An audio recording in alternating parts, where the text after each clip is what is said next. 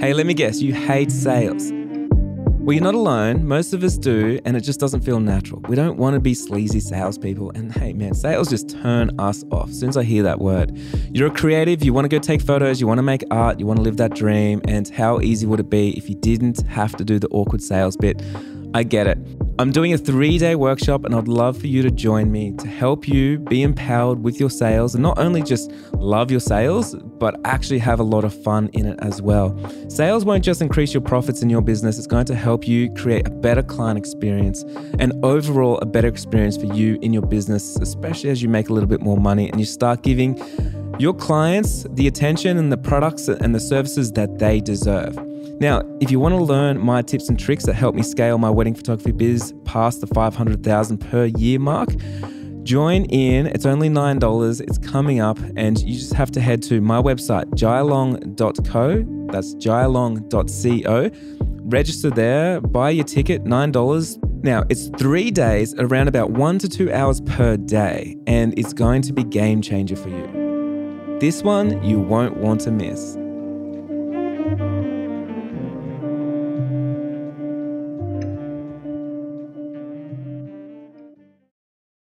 You're listening to Jai Long, and this is Make Your Break.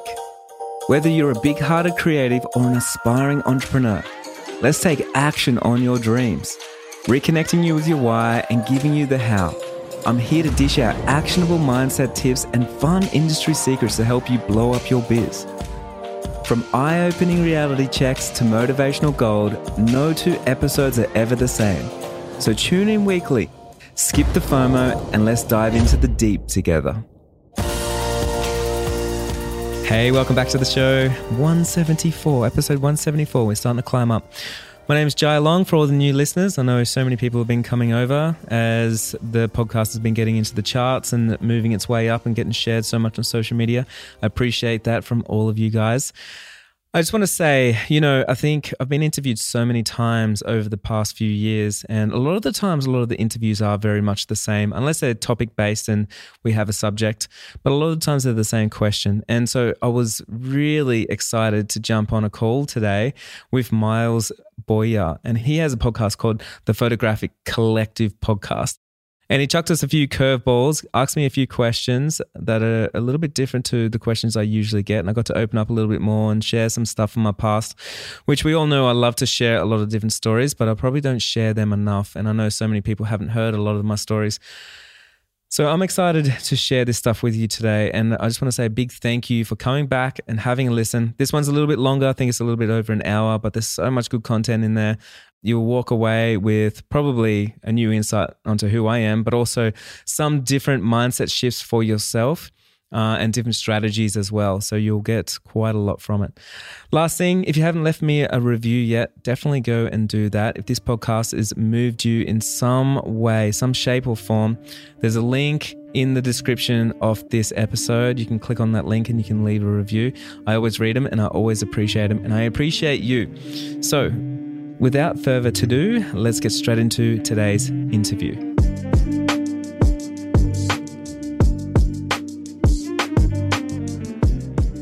Genuinely, I'm really excited to be able to sort of dig into this with you. Yeah. This was one of those, I think I mentioned this to you, but this is one of those recordings. I hate the word interview. I hate it, yeah, right? Totally.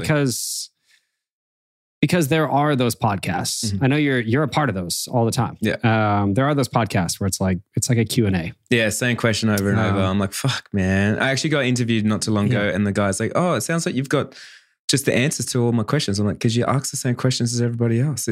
It's pretty easy when it's the same question.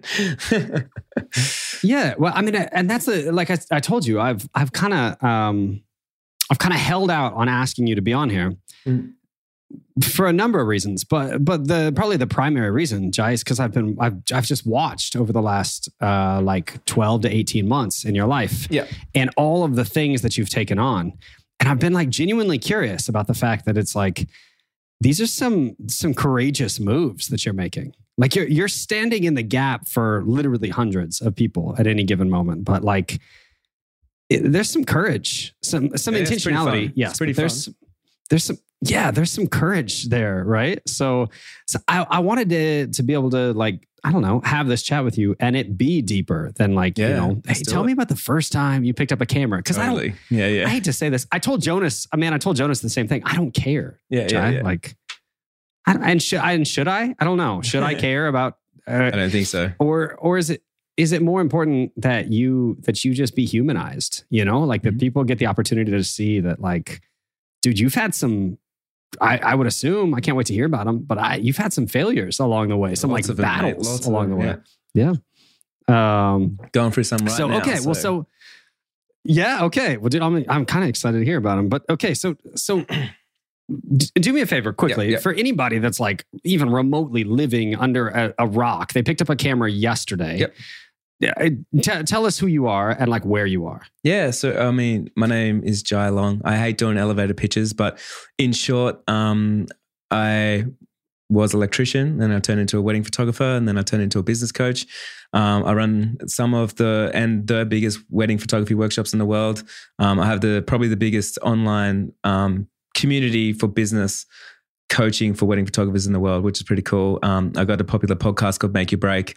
I have a fashion label. I do property developing. I have a lot of businesses, too many businesses, and I'm doing too many things, but I have a lot of fun along the way. And I think the thing that I bring to people is I'm very creative and I'm very analytical, and I'm able to break down in a simple way what business is and how to better your business systems, and also how to live a higher achieving life.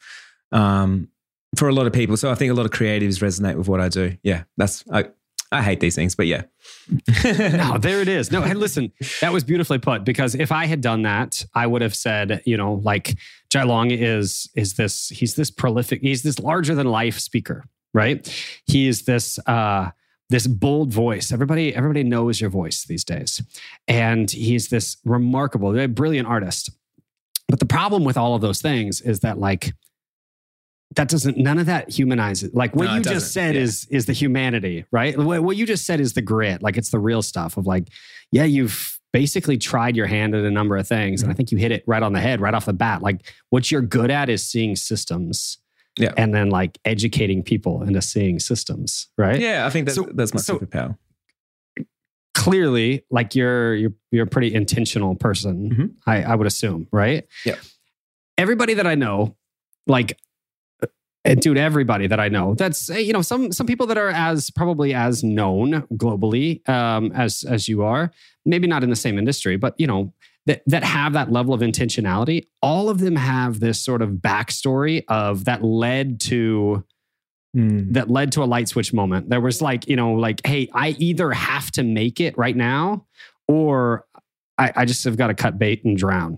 Yeah, of course. And I'm curious about that moment for you. Well, it has to be that way because like we're always moving towards something and away from something. And you like, there's not one prolific person or someone that we admire that we would ever talk about or have on a podcast that just had a comfortable life and then they did nothing.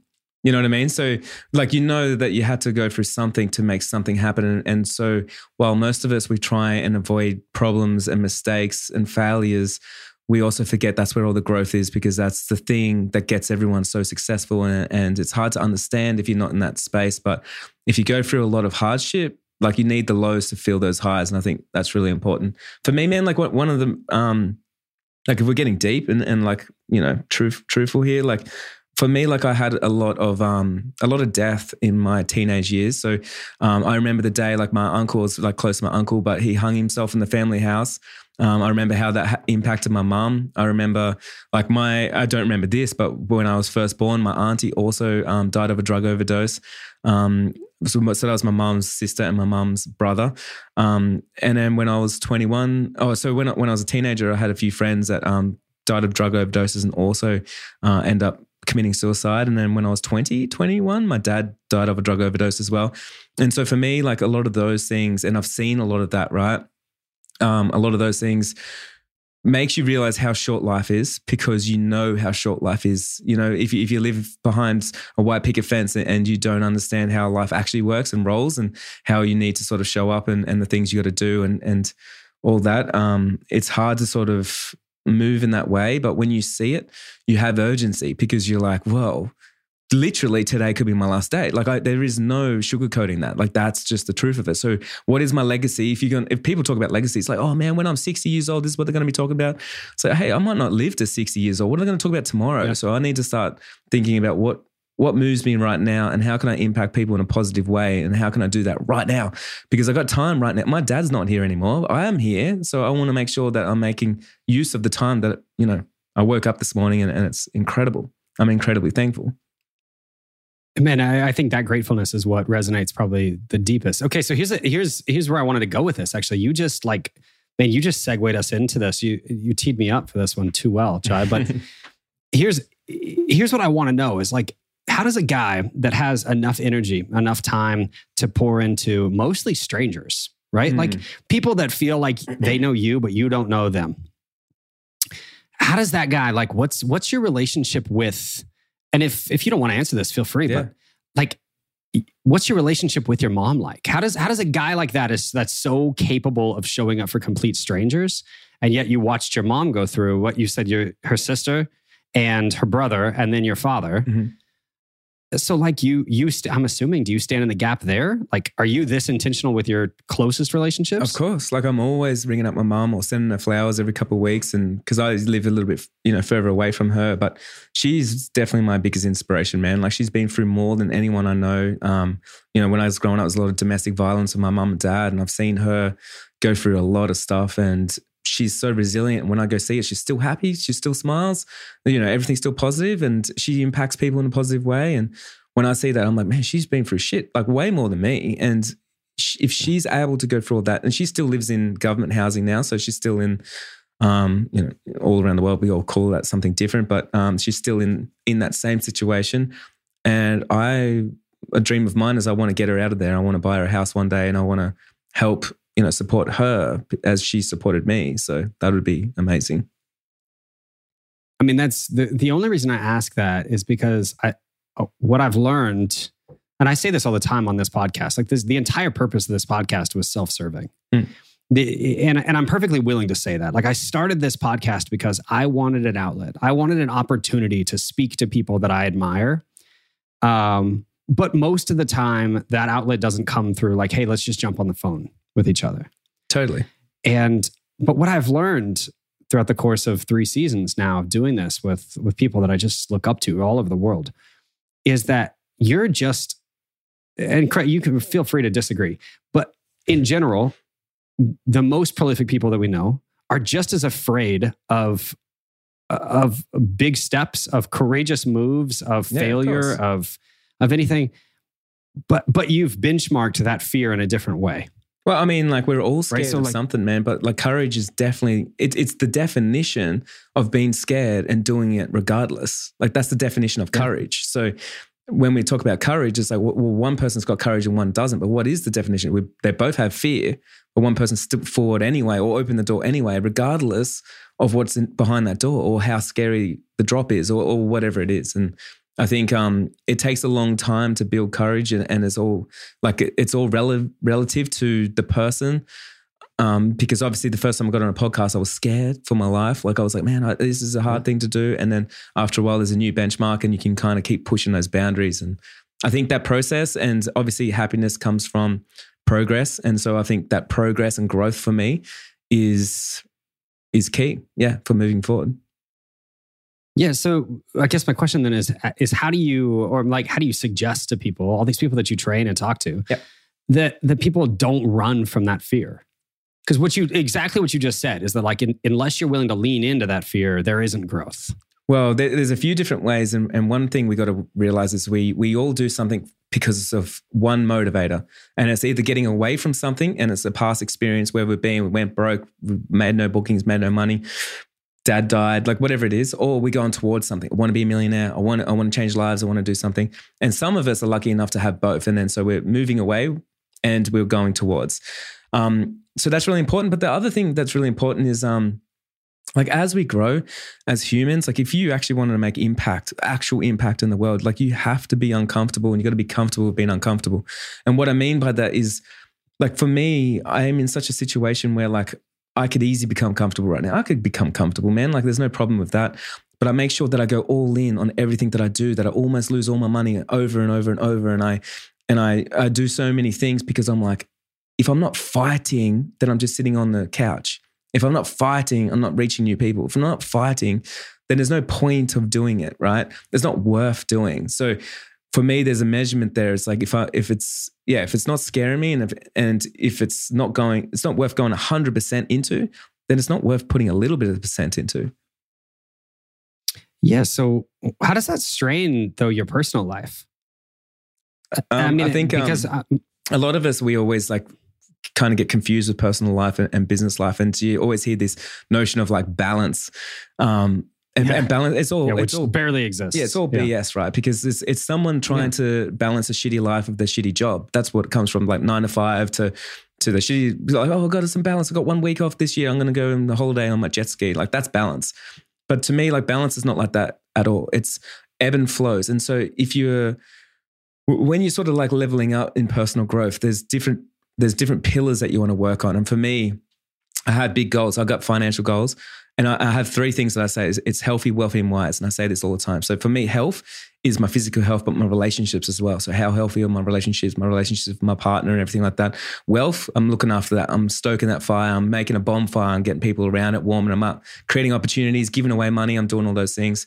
And then wise, I'm feeding my brain. I'm learning new things. I'm meeting new people. And for me, and everyone's different. Someone else might have spirituality in there and someone else might, there's so many different things, but for me, they're my 3 pillars. And so like, if I have an unrealistic goal, let's say I want to make $1 million. Oh God, unrealistic goal. It's crazy. I mean, it's got to be met with an unrealistic goal in my home life as well. In all aspects of my life, because, hey, if I'm just going after $1 million, I'm going to lose my relationship. I'll lose my wife. I'll lose my kids. I'll lose my sanity. I'll lose a lot of things. And so instead of it coming at a cost, it's like, how can you incorporate having unrealistic goals throughout everything? Because if you're not going home right now, and if you're just sitting there watching Netflix with your partner, like that's BS, man. You should be going home going, oh, now is time with my partner. Let's go and have some good sex. Let's go and have a deep, meaningful conversation. Like let's talk about our day together. Let's spend an hour. You know, I'm going to cook you a meal because I'm like, this is the task in front of me and this is the most important thing. Now, most people that go home go, oh, think about work. I had a bad day. Don't talk to me, babe. I had a bad day. I'm thinking about work right now. And so they confuse like a high vibe in life with just work and just a metric. But really, it has to be across the board because if you had a fight with your partner, then guess what? You're going to go to work next day. You're not going to you're not going to perform at that high level because you're going to have something else on your mind. Something's out of balance there. Man, this is an absolutely enormous talk track for us to chase down because I think what you just hit on is probably the most prolific, at least in the US. It's the single biggest problem that I run into in our mentor programs and when we're coaching is this idea of putting a number to like a metric to your happiness and then saying like when I hit that number, then I'll start working on my relationships. And so, but you know, I've said frequently your first $100,000, at least in the US, it's different. I know anywhere in the world, and we've got listeners in every continent. But like in the United States, your first $100,000 is just it's a choice that you make. It is literally a choice. You just decide I'm going to work hard enough that I can make that kind of money. Now, whether or not you're capable of working that hard or not isn't the question. It's just whether or not you're educated enough to continue to make the right choices, right? But it's like then. Once you get there, at least in my opinion, your second $100,000 is like, what are you willing to give up for that? Like what sacrifices are you willing to make in your home life, in your health, in your mental life, your mental health? Like where is it are you willing to flex in order for the number to continue to go up? What are your thoughts on that? Well, look, I think it's I agree with everything that you're saying there, and I also disagree in some sense. I love to bring a different perspective. Yeah. Like I don't think like from 100 to 200 you have to give up too much. Like my business now is in multi-millions per year, but I didn't have to give up my relationship or my happiness to be able to do those things. Yeah. But there is always something you've got to give up for a higher level of self. There has to be, right? Because there's only a certain amount of capacity that we have. So the way that I coach and teach is if you're thinking about yourself in 12 months' time, if you're 12 months, so in your analogy, if you're 12 months' time, right now you make $100,000 and in 12 months you make $200,000, So what do you need to give up? And so the things that I think about is who is that person and what did they give up? And I start working out the things I don't love about myself. Maybe I should give up that that trait about myself. Maybe I should lose the fear around I'm going to have to work harder to make more money. I have to change my mindset around that. I have to, because that person that makes $200,000 doesn't have time to think about these smaller problems that I have now. I also have to have a better relationship with my partner so I can continue to make some more money. So I need to work on those things now. So we can give up the things that we don't love about ourselves, but the reason why people don't grow is because no one wants to give up their identity and we are tied to our own identity. For instance, if I said to you, God doesn't exist, right? And then you said, no, God does. And I could be wrong and you could be wrong, but we will fight because we both believe we're right. And we will not listen to someone else, right? Because it's our identity. It's like, no, I believe and you don't believe, right? So with that identity, we do that with everything and we fight. Even when we start to know that we're wrong about something, we'll still fight because the last thing we want to be is wrong. And we don't want to be wrong as in the sense of like, this whole time I've been wrong and then why didn't I know before? And then our identity gets lost. And so as we grow, we don't want to lose our identity because here's an example. You probably got friends that I hate rich people. Well, if you hate rich people, your identity is you don't want to be someone that makes $1 million maybe, right? So it's going to be hard for you to break the identity of being someone that makes average income or lives low, like, you know, on a very low wage. It's hard for you to believe that maybe there's a better way because you're trying to fight for what you have. So then you're right because your identity is attached to it. So I believe if you want to grow and you want to make 200,000, I mean, anyone can make 200,000 right now and you don't have to give up too much, right? But we need to start giving up the things that we don't love about ourselves so we can make space for that new person so we can actually grow and we can be more accepting to all the things around us. We have a higher capacity to be able to take in more information. And we're open and hyper aware of what's actually happening in the market and everything else.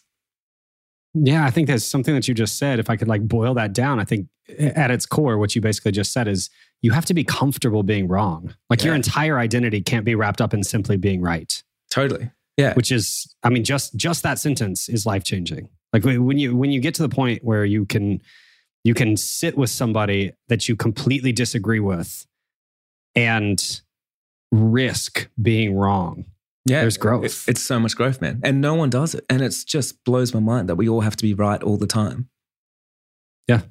Yeah. Okay. Well, so, I mean, but here's the question then is the dichotomy there of being a coach. So how do you fight that? Because you have people... I'm not right all the time. People leaning in. I'm not right. Well, I'm probably right like 51% of the time, man. And all I have to be to successful is I only have to win 51% of the time. Just the same as I go to the casino. 49% of the time I fail, and that's fine. As long as I'm 1% closer towards where I want to go. When I teach people, I don't say, hey, this is my way, the only way. This is the strategy that's going to work for you. I say, what do you need right now? Because I'm a coach. Right? So I'm like, what do you need right now? What strategies do you need? Where are you in your journey? You know, instead of me sort of pushing them the new strategies and stuff, most people don't need strategies. I said, Jai, you know what? I actually just had a mentoring session and she literally said to me at the end, Jai, you know what? I just needed to talk through this plan. So all I needed, I just need you to listen and validate that plan. I know. I already knew what you needed because that's what I do. I coach people. Does that make sense? So I know that I'm wrong all the time. Yeah. Okay. So let me then ask, I think is the question. How did you develop this voice? It's because I didn't go to school. Okay. You know? Yeah. Tell me. Yeah. Expand on that because that is where what I was hoping you were going to lean on is something like that. So like your voice came from battle. So well, if you don't go to school, you have a different learning system, right? So for me, I don't put my hand up to ask a question. I just ask the question. I don't feel wrong or silly to ask a question. I just ask because I'm intrigued. I have curiosity, right? And so when I grew up, I didn't get told no, or I shouldn't, or I can't, or it's impossible, or I'm wrong, or I failed. Like I didn't get taught any of those things. I didn't fail a test. I didn't do a test, right? So it's a different way that I learned. I did a little bit of homeschooling, but when I grew up, when I was real young, we were homeless. And then I went into some government housing and then I went through a few different schools for like a few years there. I enrolled myself into a school for a bit. Then I just dropped out of school because I needed a job to go support my family and stuff. I had to support my mum and everything. So that's my life. But for me, I know that's where that comes from because for me, I am happy to have a conversation with anyone because I've always felt undereducated and inadequate. So I love listening to anyone else's perspective because I'm like, oh, you've got a lot of knowledge that I don't know. And I need that knowledge. I'm sitting here in a room. I know from you, Myles, right now, I'm going to learn something from this. And that's why I'm always in here. That's why I say yes to everything like this, because I'm like, yeah. Well, like I can't fool myself to believe that I know everything and I shouldn't be here, or I'm better or smarter or more successful than anyone. So no, I'm just literally just learning, and I could learn something today. And I'm like, there it is. That's my thing. You know what I'm fascinated by? Everything that you just said. It's actually the reason why, and this isn't necessarily to talk badly about this institution or just the concept in general. But I was an adjunct, a professor for a little while. I taught photography, and what I found in myself was this unique part of myself that I'm not comfortable with. I don't know bitterness well. I had an interesting childhood, and that's for another episode. But I never got bitter. And one of the first things that I ever found myself getting bitter about was the politics of education. The way that I felt like I was supposed to be shaping these minds to be more and more like mine. And all I really wanted to do was to understand theirs better. Right? Like I felt like I was the one in school, but I was supposed to be giving the grades. Yeah, it makes a lot of sense. And so what you just said is brilliant in the sense that like, I think you would agree with this, I'm sure. I think you did have an education, right? Like you've spent your time learning from the people around you that were willing to give you that. So let's take this down out of the clouds just enough to put a camera in your hands. How does that correlate for you? Because that's a high technical job with an intentional creative outlet, and by the way, not for nothing, but the business element isn't easy either. So how do you go from being, you know, in government housing surrounded by, you know, death and struggle and clearly imbalance to being balanced enough to say like, I will be there on your, you know, most intentional day, and I'll be the rock for you with a camera? Yeah, it's real interesting. I think for me, business comes second nature, like, because I did get an education, right? I grew up in the street. So I have that street mentality where I understand business. I understand the hustle, right? So that hustle applies straight into business. And my first business, which was a failed business when I was 20 years old, I had a cafe, went bankrupt, and I learned so much from that. It was part of my education. For me, like, I was always creative too. I played guitar and, you know, easy, just could play guitar, could take photos, could paint, could do all that kind of stuff. So photography was insanely easy for me. Like it literally just, there's only three things that change, like your shutter and your, you know, aperture or whatever. So it was just like such an easy thing that I was like, oh my God, like I could take photos of this thing. And then business already was second nature. So I already understood business. And then what I didn't realize was, and this was the penny drop for me. When I was out there, my first year, man, I shot a ton of weddings for free. It made sense to me. I got a lot of hate and stuff, but I made six figures as well. And I also got published. I did some international weddings. I set myself up for my first workshop. I did all this in my first 12 months, right? And I thought I was just normal. And then until people started coming to me going like, how did you make money from photography? Not many people. Back in 2013, no one makes six figures from photography, right? And I was like, what do you mean? Like, you just do this and this. And then after a while, so in 2015, I did my first business workshop because I realized, I was like, oh my God, no one here knows business. People don't know. Yeah. And I was like, it's amazing. And because it's so second nature to me, I wasn't classically trained. I teach it the way that they would understand it. I'm like, this is all it is, guys. It's really fun. Does that make sense? Yeah. Absolutely. Yeah. It is interesting. I think I've had this conversation. I want to say I've had this conversation with Ben Hartley, where I basically said like, people want to make success this massive algorithm, right? Where you have to put in all these variables, and it's this long division of like carry the one, and then, you know, make sure that all your decimals are in line. And the reality is like, it's very much a 2 + 2 = 4, right? You just make the right choice. It's also like, you just got to decide that you're successful. Many of us, we always think we're unsuccessful. I hit six figures. Oh, I'll be successful when I have 200,000. I'll be successful when I have 300,000. So man, decide today that you're successful and then see how that feels for you, because it feels amazing to be successful. Yeah. Okay. So That's brilliant. That's a beautiful way to put that, because I think that's the thing that probably makes you stand out as a coach is this sense of, and you feel free to correct me here, but I get the sense that you are very mindset first. Yeah, of course. Yeah. Right? Like we need to get your P&Ls in line. Of course we need to we need to have the right gear and the right mindsets and the right stylistic things and blah, blah, blah. But like first, let's fix your head. So where does that process start for you? Like say I sign up for six-figure mm-hmm. Business Map tomorrow. Mm-hmm. And how do you begin shaping the mind? Yeah, it's actually a good question today because I just finished a 4-day boot camp. So when everyone joins up, I did a 4-day boot camp, which is like 2 hours per morning for 4 days. And it's amazing, man, because what most people don't have is they come and they don't have clarity, don't know what the next strategy is, don't know what they're going to look like next year. They don't know. And so there's a lot of like variables there. So I just help them find inner peace for themselves with understanding, like not knowing is where you need to be anyway. That's all of us.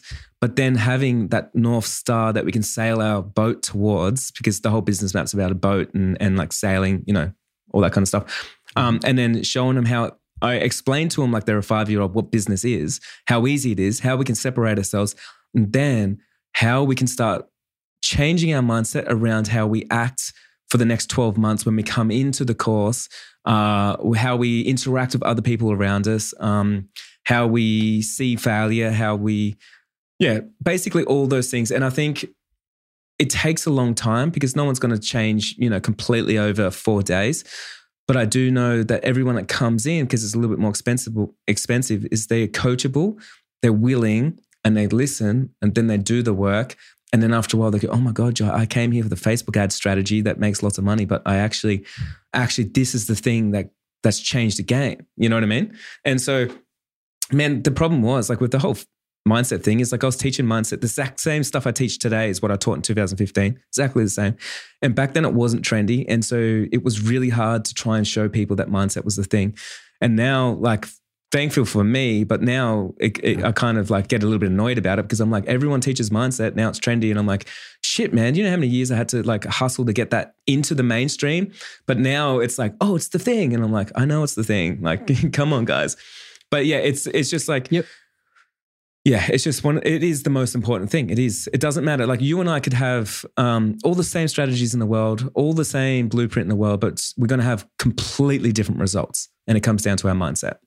Yeah, and I think, I mean, to give you the credit there, frankly, I think it shows in the way that you teach. So let's use Summit as an example. The first Summit that you did, you were kind enough to give me entrance to that. I don't know if you even remember that, yeah. But and I sat back and I watched, because it was several of my friends that were a part of things, right? Like Jonas is a friend of mine, and Don is a friend of mine, and John Brantz are friends of mine, and so I kind of sat back and I was like, I want to know.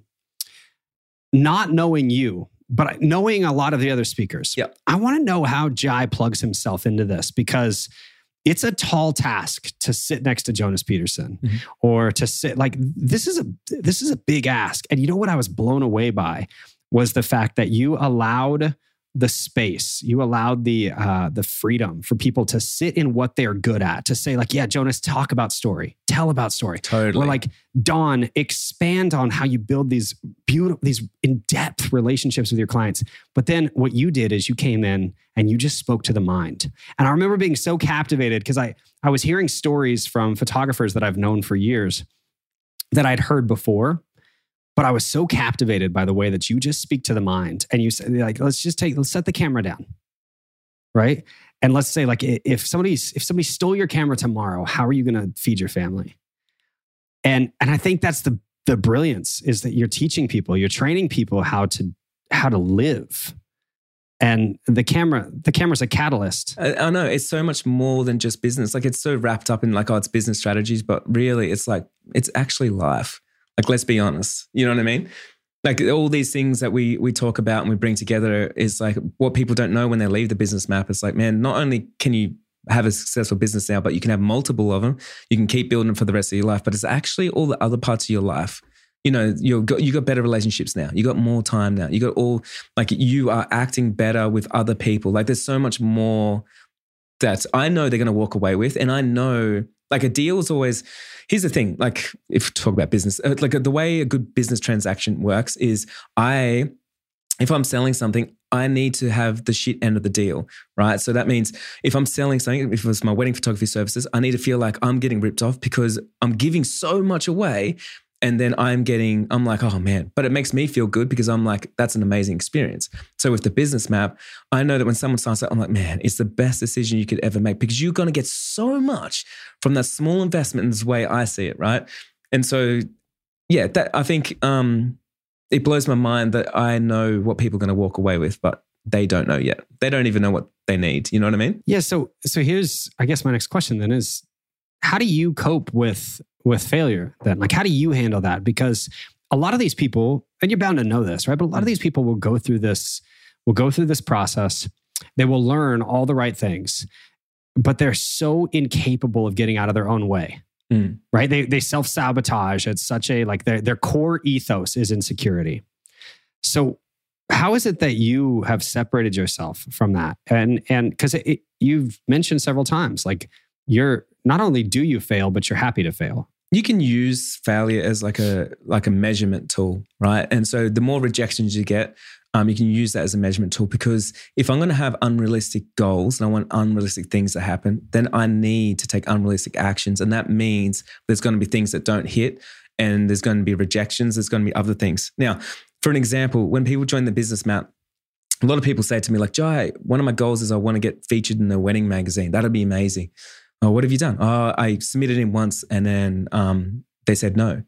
What'd you do since? Nothing. Like, okay, so that's where the problem is, right? Because if you want to get featured in one magazine, you better submit to 10 of them. Like, you need 9 rejections, because if you don't get 9 rejections, you just didn't show up relentlessly enough for your goals, right? And it's the same with everything. If I want a successful launch, I've got to do 10 of them, because I know it's not today. And it's like all the things that I build, I know everything that I do, it all steps me. As long as it's getting me 51% closer, you know, towards my goal, and I can fail 49% of the time, I'm still moving forward. Where most people think they have to have 100% rate, otherwise they're a failure. Hey, it just doesn't work like that. But even if you went to school, you only had to do 51% to be able to pass your grades, right? So when I work out that math, I'm like, geez, man, I only have to be half good with anything. Like, I don't even need to be 100% good. And as long as I'm half good and I've got direction, it's an easy call for me. And so, yeah, getting rejections, failing happens to me all the time, happens to me a lot, but it means I know that I'm growing, because it means that I'm not trying to play it safe. I'm not trying to protect the downside. I'm willing for growth. I'm open for growth. I'm investing in myself, and trying something new is investing in myself, because I'm giving myself the space, the money, the energy to try something that may not work out. And I think that's something I'll never lose that. So then where was...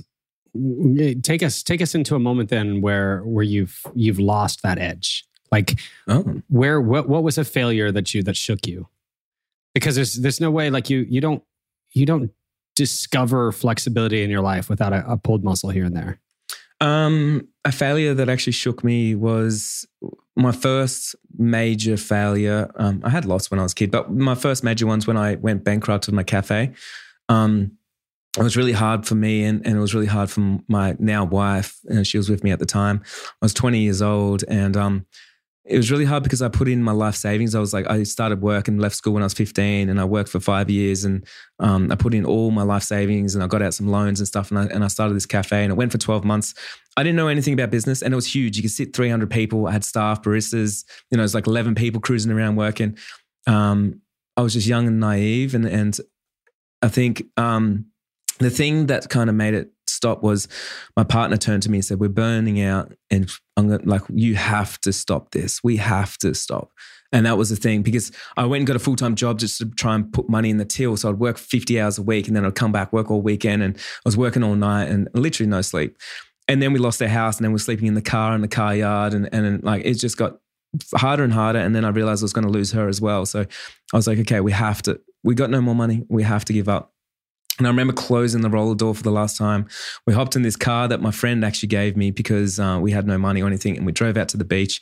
And I remember that night, like, sleeping. I didn't sleep at all. We were laying in the back of the car, and we had blankets on us and stuff. And I remember the next morning I was watching the sunrise over the ocean, and I was just looking out there, right?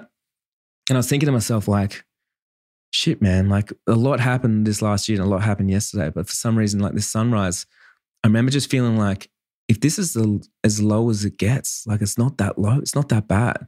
Like I have beach views right now. Like this is, my partner's right next to me. Like I had the window cracked a little bit and the breeze was coming in, and I just felt like a weight was lifted off my shoulders. And I was like, why was I so scared of failure when this is it? Like who cares, right? And so that for me was like a huge pivotal point that I realized I didn't need things and I didn't need anything else besides the fact that I just learned a lot, and that's all I need as long as I got my sanity in my mind. And I made a plan that day to go and make something of myself. And I did. Okay. So, I mean, one, dude, absolutely like amazing story. I mean, remarkable story. You've got a million of those though. And they don't get told enough. I want you to hear that. Like, yeah. But they don't. I mean, they say a lot about who you are, but what you said in there between the lines was that the one thing you were unwilling to lose was your partner. Right? Like the car wasn't even yours. It wasn't yours to lose. Right? So like the one thing that you had that you were unwilling to give up was her. Yeah. And I mean, that's, if that doesn't say the most about your character, just who you are as an individual. So then my assumption then is like, is then the catalyst for success then? Like is, I know you want to have that strength inside of you, but like was the catalyst for growth out of that hole then, you know, like keeping her or just providing for her, you know what I mean? Like building the life that she deserved, because you had clearly gotten to the point where you were capable of saying like, I deserve what I have. I'm willing to take risk. Yeah. Yeah. I mean, it's a good question, man. And you're going to make me cry on this thing, but I don't, it's interesting because I probably didn't think about it that hard. And I think it's painful for me because afterwards, like I actually like sacrificed my life after that to go to the mines actually, to go and like make back some money and stuff. And I was like fly in, fly out. And it was like hard conditions and all this kind of stuff. And I set her up a house and stuff. So it was all good. But then she actually ended up leaving me like 3 months after that. So that was like a big chunk of my life that, yeah, I felt like I really lost everything like from that experience. Yeah. Okay, so you found a... Well, I mean, that's okay, dude. This is the good stuff. Like, this is the depth, Jai. Like, these are the things that, like, man, when you look at your heroes, and I think that you're on your way to that. I want you to hear that from, like, another photographer near the top of the industry. Like, when you look at your heroes and then you say, okay, so you hit rock bottom in your own head. You just said it, right? Like, I woke up, I had beach views and I realized it wasn't that bad, and dude, 3 months later it got worse. Mm. Yeah, I think it got a lot worse over the next couple of years. To be honest, like it was demoralizing, like trying to bring everything back together that you built. You know what I mean? So it's like you've got this life, and then all of a sudden you've got to. One is like you got to realize that you made mistakes. You're not what you thought you were, not as smart as you thought you were, not as deserving as you thought you were. Like there's all these things that come through your mind. And then two, you're like, oh, I need a new system. I'm wrong. Like my identity's gone. I need something new. And that was hard for me. And so you're left though, I mean, this is, I think probably the most beautiful thing that you could be then. So you're left with all this experience and all of this capability and all this self-awareness, but you're a blank canvas again. Yeah. Literally, right? It was like, that's how it felt, man. I was reborn. And so, okay. So then talk us into Free the Bird, because somewhere in there, I know that we're jumping. Like I realize that we're jumping past the heat, because there's no reason to make you dwell in it, because what's important here is not then what happened over the next couple of years, but what's important is then the decision where suddenly you became something new out of all of that. So take us into Free the Bird, dude. Well, I think a lot of people don't really know this story, but I was working in the mines for a little bit in like Queensland, but then I needed to get more money, and I was just like really keen to fast track my life basically with all that. And so I actually took on a job on the other side of the country doing fly in, fly out. So I left all my friends and family.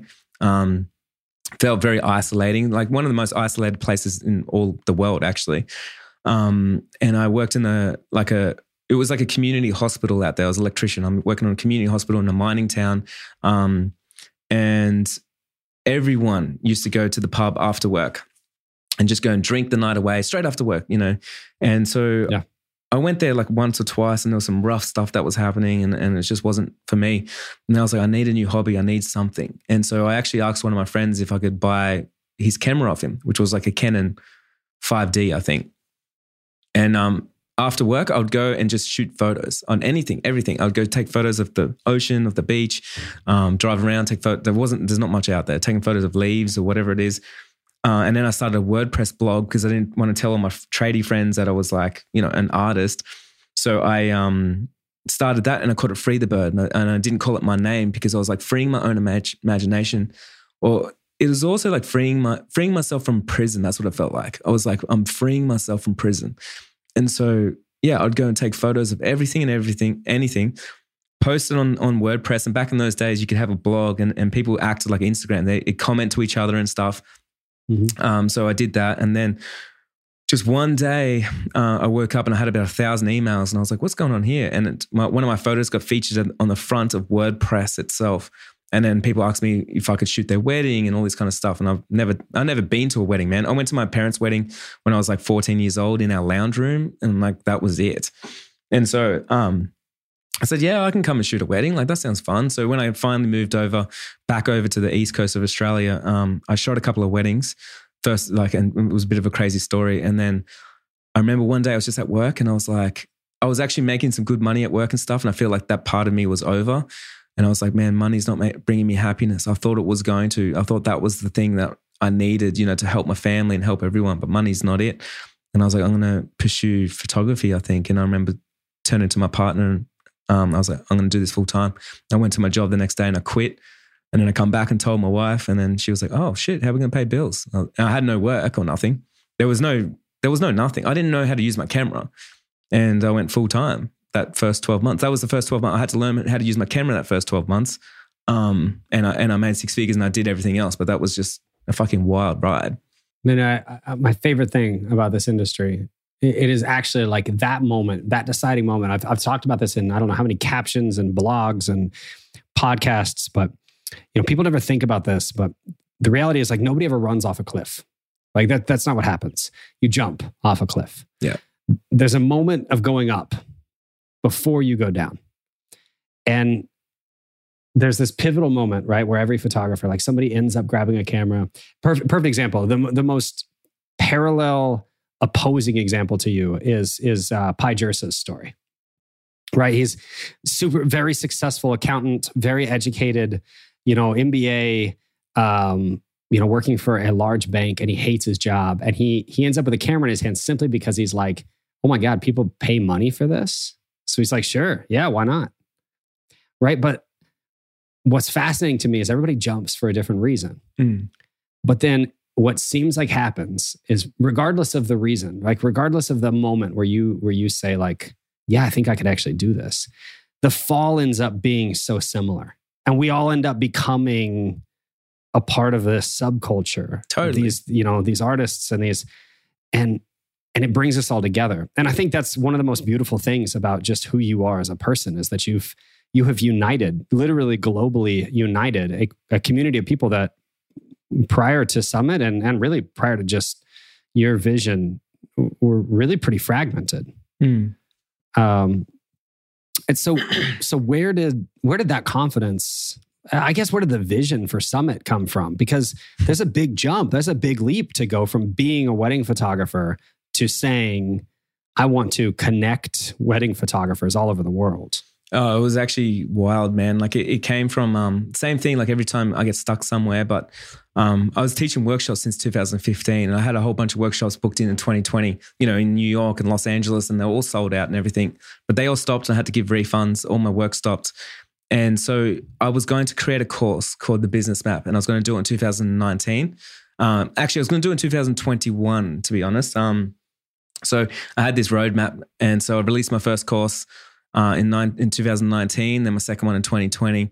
And then when I lost everything, I was like, right now, more people need to know the knowledge that I know, than ever before. Like, this has to be a thing. And I think I had about 6 weeks worth of money for me and my employees.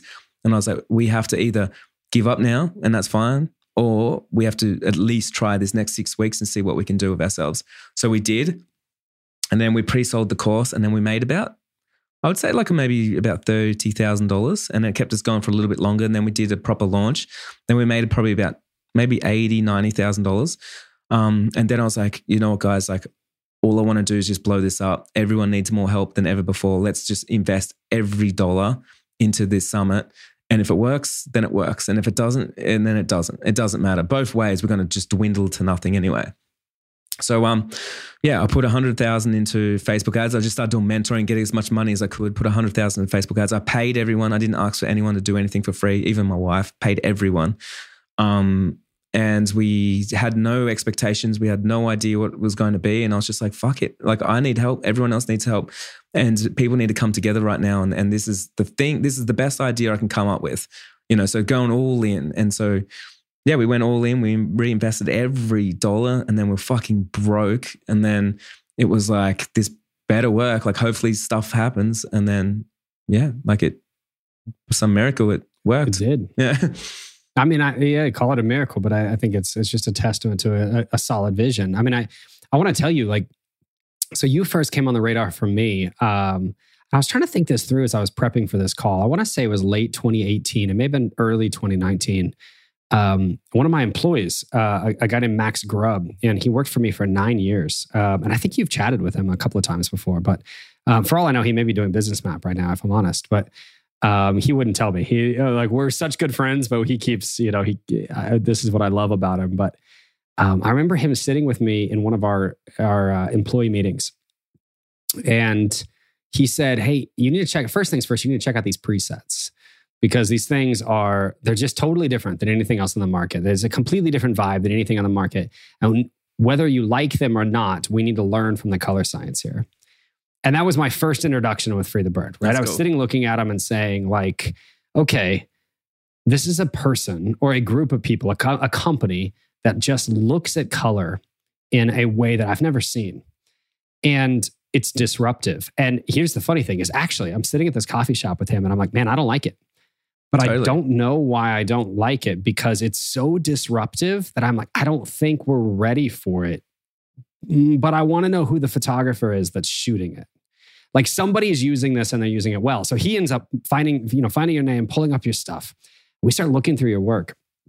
And then I remember just being truly, I mean, that was one of the biggest years that I've had business-wise. So I remember just being humbled by the fact that I'm like, you know what there isn't enough of in this industry is disruptors. There's a lot of success. Totally. There's more room for plenty more, right? There's more than enough weddings. There's more than enough portrait sessions. There's more than enough money, but there's not enough disruption. And anyway, fast forward into the middle of the pandemic. And I know it hit you guys a totally different timeline than it hit us over here. Mm. But I was listening to Summit and my knees almost buckled, because you told nearly the same story. It was similar to the same story.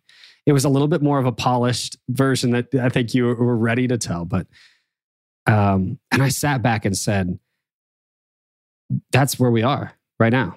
If I'm not careful, I'm losing every employee. Mm. Everybody that works for me, this team that I have built and loved and cared for, and it's gone. The money's gone. You know, I'm dipping into my savings. I'm asking them to dip into their savings. I got nothing left. And I know how to provide for myself. I've got the Fujifilm endorsements. I've got the big, but I don't know how to provide for everybody. And I remember hearing you say that, and my knees just buckled, because what I realized was there's got to be one last stand. Like, I can't bow out yet. And so what we ended up doing was this meeting with our team where I sat down with everybody virtually. We're all scared to death that we're all going to die from some, I don't know, anyway. And I sit with everybody and I basically say this: nobody's quitting. We're going to get through this. And then on the back end, we're tearing up your non-competes. You guys are on your own. If you want to work for me, I can't wait. I'll love on you guys forever. But if you want to go out on your own, if this is where you want to be, if like this is the catalyst that makes you fly, then go. But not yet. Right now, trust me, hang with me, and I'll take care of it. And then we made it through. But I'm telling you, it was the sentence that you just said. It wasn't me going to Summit. It wasn't me learning how to become a better wedding photographer. It was the sliver of who you are when you speak into somebody's mind. So I person to person, you know, from the other side of the world, I'm really grateful for that moment with you. That's incredible. I'm excited that I get to tell you about it firsthand. Yeah, that is cool. That is so cool. Yeah, it was a big moment for me. It's a pretty scary moment. 2020 was a big change for me as a person, and it's powerful to see people that I look up to having had those same moments. Mm. So you mentioned earlier that you're running at any given time like 40 different businesses. Mm-hmm. That's an exaggeration, but yeah. Just barely. Where do you get the kind of the emotional? It's not the mental real estate. You mentioned early on there was the naivety that fell into the reason why you failed a couple of times. Mm. Mental real estate is easy to grow, but where do you get the emotional real estate to jump into new things that aren't connected, completely detached? You know, like the vegan clothing line that has literally nothing to do with with teaching wedding photographers. Same as like property developing. Yeah. Man, I guess like one thing is like they all kind of do relate in one sense. Like my cafe was the same as I actually had an electrical business as well. So my cafe, I ran it the same as my electrical business, the same as my wedding photography business, the same as my education business, as my fashion business. It's like they all actually, the thing is, it's all business, right? And so if we kind of break it up a little bit, what most of us think is we're photographers and we have to learn business. But what we actually are is we're business owners and we're good at photography. And so we don't actually drop the penny and realize, actually, I work 5 days a week on my business and 1 day shooting, which actually makes me a business owner, not a photographer, to be honest. And so we don't take business seriously. But when you do, it's the same as photography, right? If you can shoot a wedding, you probably can shoot family photos. You probably could shoot commercial if you could learn a few things. You probably could shoot everything. Of course. And so business is just the same. If you get obsessed and realize a business is business. It's the same formula over and over. Works for everyone in any part of the planet. Doesn't matter where you are. Doesn't matter what niche you're in. It always works. Then it's like, oh, cool. I could do anything. There's nothing I couldn't start. You know what I mean? And it gets quicker and quicker. Like for instance, like the Wedding Photography Summit, it's its own business. And when I launched that, like we invested six figures and we actually got out six figures and that all happened in 4 weeks, I think. 4 weeks or 5 weeks or something. And I'm like, it's a formula. You can actually, it's the same as taking a photo. You know, the amount of people that say to me, like we're so naive as wedding photographers and they're like, oh, Jai, you're from Australia. Would business work the same in Los Angeles? I'm like, would your camera still work in Australia? Would it work in Los Angeles? Like you still take a photo, right? But business, just the same thing. We just, for some reason, we're so naive around business that we can't even compute that as a concept because it just blows my mind. I mean, that's a whole nother conversation, but it blows my mind how much we're trying to do business and we're not even willing to learn it. It's kind of like, it's literally the same as going like, I'm a photographer, but you've never unpacked the box and never looked at the camera and you never learnt how to use it. But saying, oh, I'm a photographer, you know what I mean? Like it's going to be hard to take an amazing photo. So that's why like 99% of businesses fail is literally because everyone just thinks it's, I don't know why, but everyone thinks it's luck. It's a miracle. No one can actually do it. It's that person can, that I can't. I don't know why it is. It's such a strange, bizarre thing that we've been taught that business is only for the elite and the rest of us just we have to trial and error and fail all the time.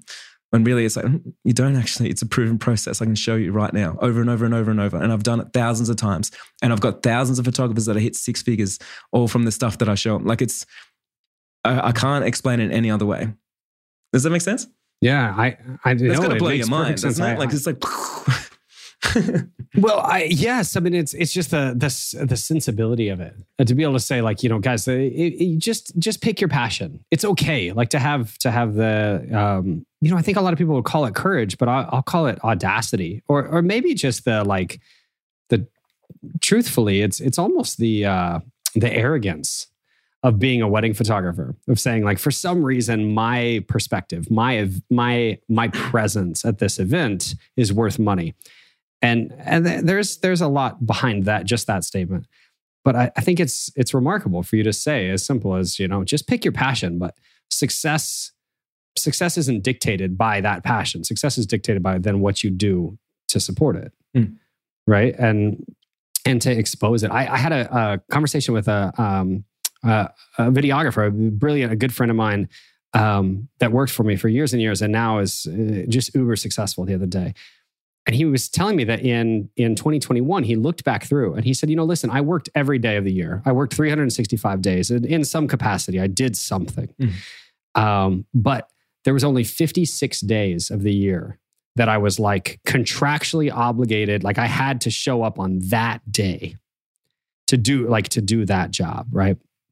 And his next question for me was brilliant. And he said, imagine what I could do with the other 315 days or whatever.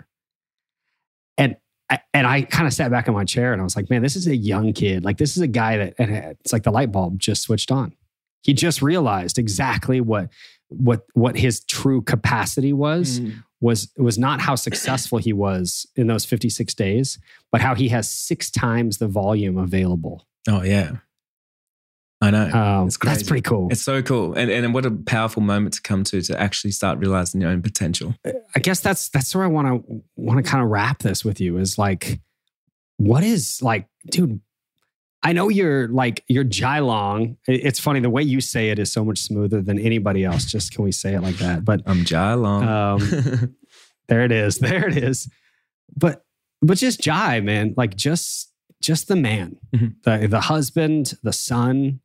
Like let's go back to that mindset. Like the husband to the woman he nearly lost a couple of times, right? The son to the mom that went through hell and has taken care of him the whole way. Like, what does Jai have left to give? Like, what's next for you? I think the amazing thing is I've got so much to give because, like, a lot of the times, and even in this, conversation, we talk about like poor me and hardship and stuff like that. But like realistically, like, and I know this, like, I've got to acknowledge my privilege. Like, maybe I grew up differently to other people and maybe I didn't have the same things, but I've realized like there's so many people going through so much right now and I never want to feel like I deserve something or the path is sort of like drawn out for me. But for me, man, like I think like with my privilege, it's a crying shame if I didn't use it.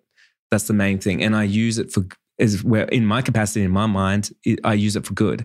And so if I can keep inspiring people, if I can keep sharing stories, because I've got the energy, so then I can share that energy. Like I've got the passion, I've got a lot of knowledge, I've got a lot of these things. And so the more that I can share with the world, I think, on whatever level, in whatever capacity, I think for me that's a huge thing. And that's pretty much, if we're talking about goals, like that's pretty much the only thing on my radar right now. Yeah, that's huge. I mean, I so appreciate the fact that you don't, you never play the victim. That's just not a part of it. It's not like my story. All of these, Yeah, but I want to tell you, like, I want to encourage you. I think that the stories that you told today really are, they're not heard enough. Mm. They do say a lot about who you are just as a man. And they also do inform how powerful privilege can be, that you could go through, the things that you have and still come out on the other side. But, you never play the victim. And it's a beautiful thing. I think it's probably the thing that unites photographers and creatives and entrepreneurs, I'm assuming, from all over the world, kind of around you, is this sense of saying like, this guy believes in me for whatever reason. Totally. Man, I had a mentor call not long ago with a girl that said that she'd started her business with this mentality of like, I'm better than nothing. I may not be good, but I'm better than nothing.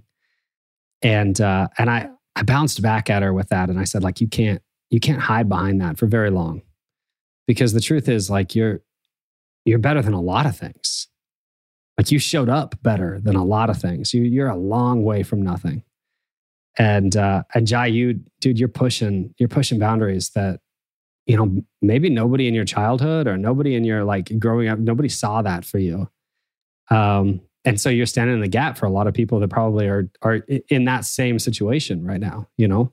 Totally, man. And I think like that's like a hard thing for me to sort of come to terms with, because I think a lot of people, especially now, like maybe in the last year, like see me as successful, but for me, I don't see that. And so I don't see what they see, because I'm busy working and I'm busy doing the next thing and I'm busy losing money and I'm busy failing and I'm busy in the middle of everything. And that's just my life. So I think for me, like it's hard to come to terms to even think of what my childhood friends would ever think, or like, would they even think of anything? I'm just the same person. So it's, yeah, it's just like an interesting concept for me to even like, but having said that, like, I know that I've impacted people and that's my life's work. You know what I mean? Like that's like, it shouldn't be like, oh, Jai should be on a pedestal for that. It's like, no, he went out and did that. Like that's a result of like the work he's doing. That's makes sense, you know? So that's my rational, logical mind. That's how all that comes together for me. So when is enough for you then? Enough is never enough for anyone. Anyone that says enough is burnt out because they didn't get enough. That's the honest truth. Like, because think about it. Progress is happiness, right? So if you went to school and halfway through you're like, oh shit, man, I know enough. That's it. Like, I reckon it's not because you know enough. It's because you're overwhelmed. If you went to work and you're like, okay, this is enough. It's not because there was enough. It's because you're overworked, overwhelmed, probably burnt out. And that's why enough is enough. I'm not burnt out. So enough is never enough, because for me, I know there's something more. And like, it's an injustice for me to stop myself, to not help more people, to not expand, to not grow, to not inspire someone, not to fail big in front of someone, to not share those stories, to not bring people on that adventure. Like, how selfish would I be if I was a privileged person that didn't even push to the capabilities that I actually have? You know what I mean? So that's the way I see it. It's like, there's people out there, like I am a middle-aged white dude, right? With no anything wrong with me. I'm capable of everything. And if I'm not like pushing to the extreme, waking up 4:00 every single day to make use of my day, then I'm like, what the fuck was I put on this world for then? Like, you know what I mean? So it's like my obligation. I have to do it. Yeah. That's so good, man. Okay. Well, here's what I'll tell you. Commitment to you moving forward. And I get to say this in front of my group, which is cool. I've been listening to your podcast for years, man, but I get to say this in front of my community. I'll be at the next summit, and I'm going to show up from this point forward for you, because you're doing some big things for an industry that means a lot to me, and you're doing some big things for people that mean a lot to me. I've got a lot of people that I that I coach and that I lead that are also so quick and so eager to send me over their journal, right? With the ship on it and be like, look what I just did. And you know what I haven't done enough of? And this isn't just specific to you, but this is just a conviction. What I haven't done enough of is exactly what you're doing right now, which is like showing up for other creatives simply for the fact that, that somebody has to. Yeah. Someone has to. And so, yeah. So dude, I'll be there. Open the doors and take my credit card. Let's go. I want to be there. I want to be a part of what you have going on. And, I'm just a believer. More than that though, Jai, like I want to thank you, like genuinely thank you for getting more candid. Yeah, of course, man. I love this interview. It was so good. Dude, there's so much power in people seeing that, like, beyond the success and beyond the Instagram quotes. That larger than life. Like, dude, you have that. You are that larger than life guy. You just are. And there's something really cool about that. But also, it's funny, like, are you even saying that, man? The funny thing is, like, in real life, like, I'm an introvert, you know, like I just cruise around and do my thing. So it's so funny hearing someone say that from the other side of the world. It's like, shit, man, I don't know what I'm portraying out to the world right now. I'm just doing my thing.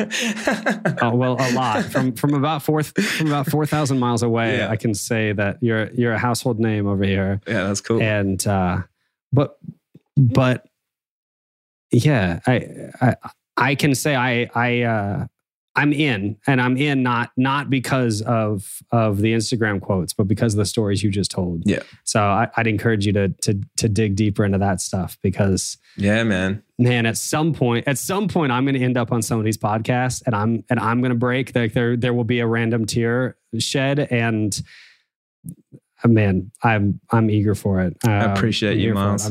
I'm here for somebody that asks the real questions. So bring them. Well, dude. Okay, so it's 1:00 in Australia, 1:15 or something like that. What do you have going on the rest of the day? Like, tell us what goes on in a long work day for Jai. Okay, so I've had a couple of failures today. So one big one was I'm building 10 townhouses. Well, I'm trying to, and the neighbor, it depended on what the neighbor could do. And they said, yes. Like, it's no problem. And so I went ahead and I spent about $100,000 on plans, engineering, all this kind of stuff. And they texted me today, just a random text saying, hey, deal's off, no longer doing it. And so just lost myself $100,000, which is a hard pill to swallow, because you're just like, fuck, you know. And then after this, like, one of my other businesses is just not working out for me. So I'm going to have a hard phone call, and I'm probably going to drop it. So I've got a pretty heavy afternoon on. So in Jai Long's life, looks like awesomeness on Instagram, but in real life, man, there's some shit going on. Like, you know, because I mean, that's what you got to do. That's just business. Right? It ebbs and flows. Money comes and goes. Things happen. You know, it's just is what it is. Yeah. I made the bed. I got to sleep in it. Dude, listen, if you ever need a car to sleep in, call me. Yeah. I'm sure that's going to happen one day. You're welcome. Yeah. Man, there's an upstairs bedroom, and I'm far too afraid to risk it. I don't think my wife would stick around nearly as long as yours did. Totally. So. You're a lucky man, whether you know it or not, man. Oh, I know. And let me say this as we close off, dude. She is.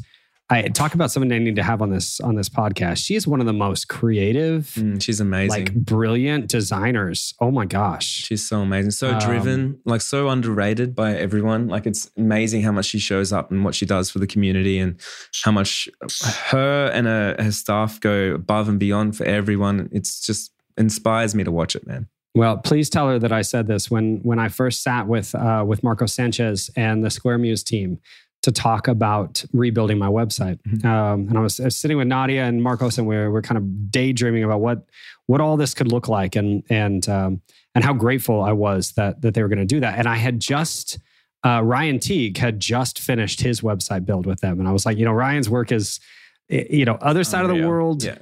Nobody connects us, but our work is very similar. So I'm like, I love what he's doing. Like, let's dig into that. And your wife's design sense came up, because it was one of the templates that I used to say, like, do what you have to do, but, like, this is brilliant. Mm-hmm. And man, I'm so grateful for her influence as well. So yeah, I'll let dude, between the two of you guys, like, Australian power couple. So good, man. Hey, we'll catch up when I come over to the US as well. We've always got big plans, and there's going to be things that's going to be happening and stuff. So I'm sure we'll meet and collab in some way. Tell me where to be, man. Tell me where to be. All right, buddy. Well, so until next time, thank you so much. Like, it means the world to me. Tell us really quick as we sort of sign off here. What's the number one way that we, like, as a community can support you? Like, where can we show up for you? I think honestly the best way is just to come over and listen to my podcast. I think it's called Make Your Break, and to be honest, I think there's so many valuable nuggets in there that I think so many people get a lot from. So that, I mean, man, everyone supports me in so many. It was just a DM on Instagram, you know, like something like that. It was just smiley face. Like, everything supports me. So I'm just thankful that there is so much support in this community. And, you know, obviously I feel the love from everyone. So, that's it. That's all it needs to be. I'll say this, dude. I rarely miss an episode. That it is absolutely one of my favorite podcasts. Unreal. So, thanks, man. Dude, I've said this to a number of times to Ben Hartley, who's I've mentioned him a couple of times. He's a good friend of mine. But his podcast and your podcast are what I mow the yard to every week. That's awesome. It's the only thing that gets me through mowing the freaking yard, because I hate mowing the yard. But, you know, sitting down and being like, this is good for me to sit still for long enough to actually, like, absorb some knowledge. So All right, man. Well, so again soon. Again, Jai, like, just meant the world. And dude, it's a pleasure to meet you. Thanks for opening up. And dude, let's go ahead and schedule the next one of these, the next follow-up soon. All right, done. Thanks for listening, everyone.